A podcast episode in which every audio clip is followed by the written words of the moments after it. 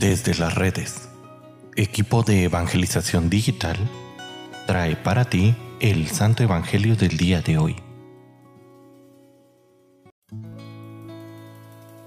El día de hoy, lunes 13 de marzo, escuchemos con atención el Santo Evangelio según San Lucas.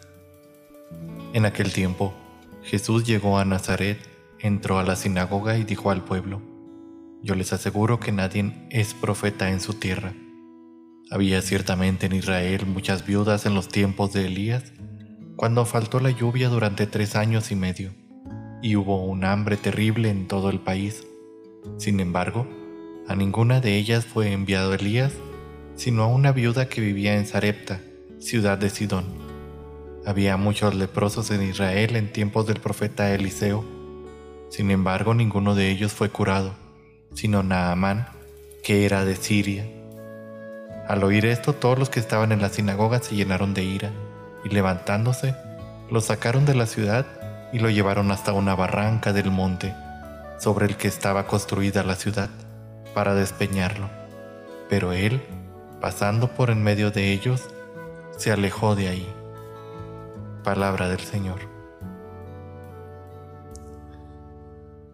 Queridísima familia, hoy la historia se repite.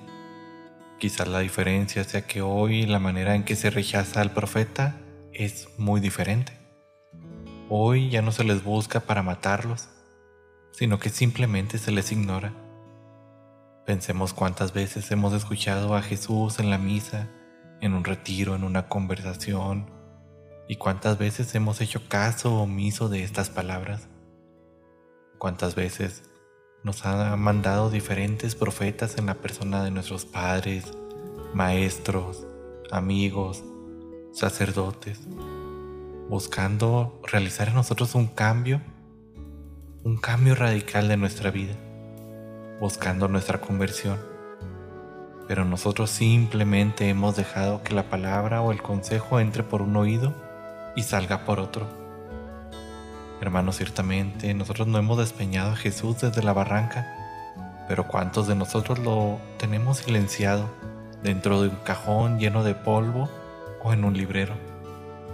La cuaresma es una invitación que nos hace ese tiempo, que nos hace Jesús, para abrir no solo nuestro corazón, sino toda nuestra vida al mensaje de los profetas, al mensaje de Cristo a su evangelio y a su amor. No desaprovechemos esta oportunidad, sino que escuchemos la voz del Maestro.